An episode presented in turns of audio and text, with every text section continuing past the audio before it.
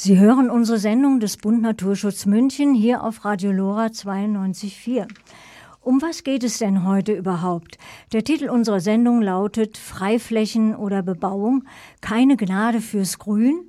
Keine Frage, liebe Hörerinnen und Hörer, wir alle wissen, dass München Wohnraum vor allem bezahlbaren nötig hat. Doch brauchen wir auch Luft zum Atmen, gesunde Luft. Es gibt besondere, ja für unsere Gesundheit zu schützende Gegenden in und um München, die uns das bieten.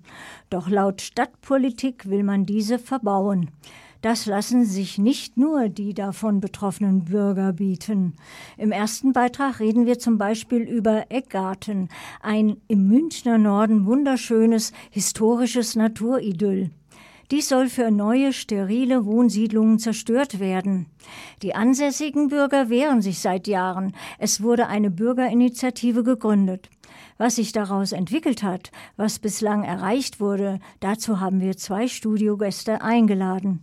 Es steht zu hoffen, dass Kollege Thomas Reichert in der Kürze der Zeit möglichst viele Infos herausholt. Das heißt aus Martin Schreck, einem vielseitig engagierten Konstrukteur, der sich auch für Denkmal- und Naturschutz einsetzt, sowie Sabine Kirmeier, einer ebenso engagierten Ingenieurin für Arbeitssicherheit und Strahlenschutz. Beide sind aktiv seit Jahren in der Bürgerinitiative Eckgarten. Ich begrüße Sie nun herzlich im Studio Sabine Kiermeier, Martin Schreck und Thomas Reichert. Grüß Gott. Ja, hallo Christina, danke und grüße euch auch meine Gäste. Ja, die Christina hat ja den Konflikt schon kurz vorgestellt, den Egarten. Ähm, vielleicht können Sie einfach unseren Hörern doch mal ein Bild zeichnen, wie kann man sich das denn vorstellen, wenn man jetzt oder im Frühling durch den Egarten läuft? Was kann man dort erleben oder sehen? Naja, der Egarten, das ist eigentlich eine historische Siedlung. Und äh, man hat jetzt hier, weil eben nichts verplant worden ist, ein Revier mit alten Bäumen, mit Natur, mit einer Artenvielfalt und äh, das muss man eigentlich auch wertschätzen in der Stadt. Ähm, es ist eine Frischluftschneise und das sollte eigentlich jetzt von Bebauung freigehalten werden. Und ähm, das klingt jetzt recht idyllisch. Was ist denn Ihr persönlicher Eindruck, Frau Kiermeier, vom E-Garten? Also ich teile diesen Eindruck, äh, wenn man vom Münchner Norden, äh, Olympia-Einkaufszentrum, äh, unter den Gleisen durchfährt und in den Eckgarten kommt, ist man in einer anderen Welt. Es sind dort alte Häuser, alte Bäume, eingewachsene Gärten. Es ist ruhig, es ist gute Luft und es ist einfach ein wunderbares Areal, was im totalen Kontrast steht zum stark befahrenen, dicht bewohnten Gebiet südlich des Eckgartens. Und man merkt einfach auch, wenn man dorthin kommt, es ist eine bessere Luft, es ist wesentlich äh, angenehmer. Und ich glaube, man muss dieses Gelände erhalten, nicht nur für diejenigen, die dort leben und dort auch gerne bleiben möchten, sondern auch für diejenigen, die äh, in der Nähe wohnen und davon auch profitieren. Klingt so ein bisschen, als wäre das so ein aus der Zeit gefallener Ort. Genau. Ähm, wenn ich das richtig recherchiert habe, dann hat der Egarten ja auch eine jahrhundertealte Tradition und Geschichte. Ja, das ist richtig. Also der E-Garten ist jetzt vor 100 Jahren, 1919, gegründet worden, also nach dem Ersten Weltkrieg aus Genossenschaftssiedlung. Und äh, da war es damals so, das war das Bindeglied zwischen der Stadt und Land, dass man da eine Gartenstadt hat als Selbstversorger mit äh, Tierhaltung, mit Gemüse, Obstgärten. Und das waren halt äh, wirklich Leute, die wo dann Handwerker waren und sich da niederlassen haben. Bis dann 1938 äh, war es dann soweit, äh, wo dann die Nationalsozialisten dann äh, den E-Garten für sich in Anspruch genommen haben und dann wollten die jetzt da Häuser abreißen, weil da sollte zu der Zeit äh, vom Hitler der Rangierbahnhof im Münchner Norden hin, ist aber dann nicht gekommen, weil der Krieg ausgebrochen ist. Also E-Garten, wenn ich da so Führungen mache und die werden sehr gut angenommen, da ist eben das Thema ja, zwischen den zwei Weltkriege recht interessant, weil, der, weil wirklich äh, Geschichte da ist und äh, man bekommt dann mit, was für Not zu der, zu der Zeit da gewesen ist und die Leute fragen mich wieder nach, wann Führungen im E-Garten sind und ich hoffe, dass ich jetzt noch einige vor mir habe. Jetzt haben wir den Grundkonflikt schon gehört. Keine Gnade fürs Grün, Natur kontra Wohnungsbau. Ähm, ja, die Stadt wächst, aber natürlich müssen irgendwo diese Wohnungen gebaut werden. Aber auf der anderen Seite muss man ja auch solche Sachen wie den E-Garten oder solche Kleinode irgendwo bewahren. Was macht denn den E-Garten in Ihren Augen so besonders? Wir haben schon das Stichwort Kaltluftschneise gehört.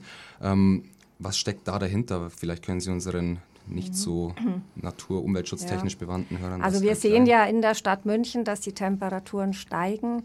Ähm, wir hatten im Sommer bis 38 Grad in der Stadt. Ähm, jetzt muss man halt mal überlegen, möchte man weiter wachsen, weiter versiegeln. München ist die dichtest besiedelte Stadt von ganz Deutschland, hat bereits eine Bodenversiegelung von fast 50 Prozent. Das heißt, wir haben schon große Probleme. Wasser kann nicht richtig ablaufen, die Stadt heizt sich auf. Und wenn man das jetzt weiter betreibt, dann wird man halt auch wirklich mal mit den Konsequenzen leben müssen. Ich finde, dazu gibt es eine interessante Zahl. Im Sommer 2003, der ja auch sehr heiß war, äh, sind in Europa ungefähr 70.000 Menschen nur wegen der Hitze gestorben davon die meisten in Städten und wiederum ungefähr 7000 in Deutschland. Das war, glaube ich, der erste Sommer, der den Klimawandel so richtig mal vor Augen geführt hat und wir müssen sehr damit rechnen, dass es mehr Sommer dieser Art geben wird. Letztes Jahr war ja auch schon ziemlich dramatisch. Und da denke ich halt, muss man schon mal abwägen, kann man Wachstum immer weiter betreiben in Städten, äh, in Deutschland oder überhaupt oder muss man halt mal sagen, gut, wir brauchen Wohnungen, es gibt diesen Konflikt, aber wir brauchen auch Grünflächen und wir brauchen Frischluftschneisen. Wir können darauf nicht verzichten. Und man muss vielleicht auch mal drüber nachdenken, ob man den Zuzug der Stadt München auch ein bisschen eindämmen kann.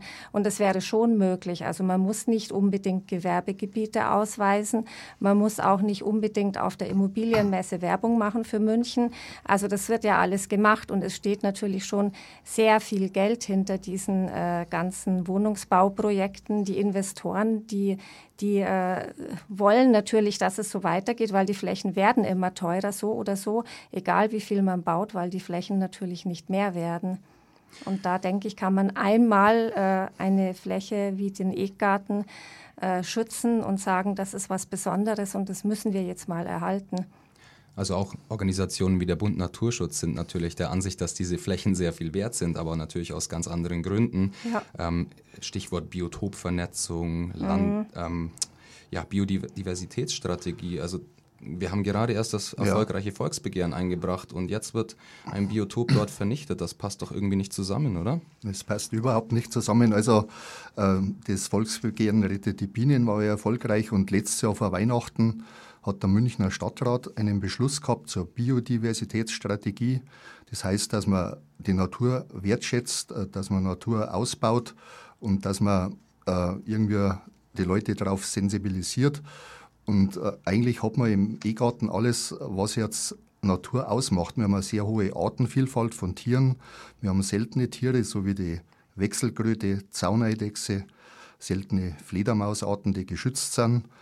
Und äh, da muss man einfach jetzt schauen, dass nicht nur der Mensch im Vordergrund steht, sondern auch die ganze Schöpfung mit Pflanzen und Tieren, Wildlebende, wo wir da im E-Garten haben. Und auch der Baumbestand, wenn man sich den anschaut, da sind Bäume drin, die werden jetzt dann 100 Jahre alt, weil die Natur hat sich selber überlassen. Und äh, weil oft der Begriff kommt, ja, der E-Garten ist eine Kleingartenanlage, also das ist er überhaupt nicht. Es gibt da keine Kleingartensatzung. Es ist ein ein, eine Wildnis, äh, die kontrolliert ist und es ist natürlich alles sehr morbide, das Ganze, weil alles vernachlässigt wird, aber es hat eben seinen Reiz. Und es ist eigentlich für München einzigartig. Und jetzt, wenn ich das noch kurz ansprechen darf, wir haben letztes Jahr, da waren äh, Studenten da von der HFF Hochschule Film Fernsehen, die haben da einen Film gedreht, äh, drei, vier Tage. Dann haben sie mich gefragt, ja, ob sie drehen dürfen. Dann sage ich, ich habe da nichts zum Sagen, aber die haben dann dreht und die haben dann Szenen nachgestellt, wo dann die, die Handlung in Polen spielt.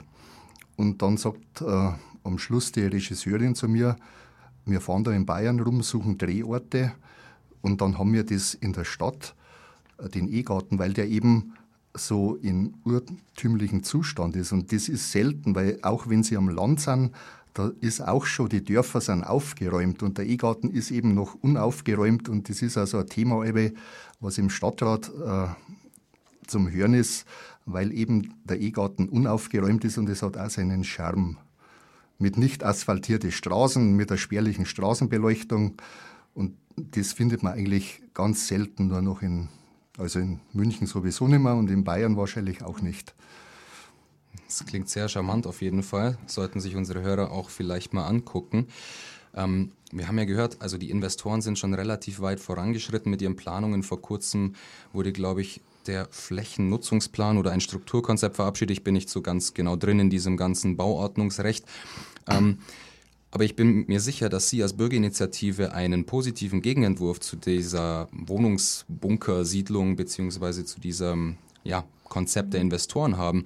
Können Sie uns vielleicht Ihren Gegenentwurf oder Ihr, Ihr Nutzungskonzept, wie Sie sich den E-Garten vorstellen würden, kurz erläutern? Ich kann kurz was dazu sagen. Also wir stellen uns vor, dass man einen Freizeiterlebnis, Kunst und Kulturpark macht und dass man halt äh, das für die Öffentlichkeit zugänglich macht. Und ich bin ab und zu mal in Budapest, da gibt es die Skansenmuseen, das sind halt so lebendige Museen, wo dann auch Institute drin sind. Äh, also das kann man da alles lebendig gestalten und ich denke, äh, das wäre auf jeden Fall eine Bereicherung für die Stadt, weil eine Stadt äh, man darf jetzt nicht nur auf Wohnbau setzen, man muss auch auf Lebensqualität setzen und da ist eben der E-Garten so ein Teil davon, wo man sagt, da muss man mal Abstand von Bebauung nehmen. Wissen Sie, wir haben im Münchner Norden äh, Rathold Raheinstraße, dann Hochmuttinger Straße, Lerchenauer Feld, Siedlung Ludwigsfeld und E-Garten. Also der Münchner Norden ist irgendwann so weit, dass er nicht mehr erkennbar ist. Und vor allem auch der Verkehrskollaps, der zu erwarten ist. Vielleicht noch kurz zum Schluss, uns geht nämlich leider schon wieder die Zeit aus. Was sind denn so die nächsten Schritte, die jetzt passieren müssen, um den E-Garten zu retten? Ich glaube, Sie haben eine Petition auf openpetition.de gestartet. Den E-Garten äh, buchstabiert man übrigens mit 2G, also mhm. Eckgarten. Und Sie haben auch schon Führungen angesprochen. Sind demnächst wieder welche, falls sich unsere Hörer für so etwas interessieren würden? Naja, ich denke schon, dass wir mal wieder Führungen machen. Also bisher waren sechs Führungen, die sind sehr gut angenommen worden. Die Leute sind begeistert, weil man, wird, man taucht in eine andere Welt ein. Und ich hoffe, dass ich jetzt heuer noch eine machen kann und äh, wer weiß, vielleicht nächstes Jahr auch noch. Und vielleicht kann man irgendwie die Stadt München, die Stadtplanung und die Investoren ein bisschen umstimmen, damit der E-Garten erhalten bleibt. Ja, dann vielen Dank für die Infos und ich würde mir diesen charmanten Ort sehr gerne jetzt anschauen.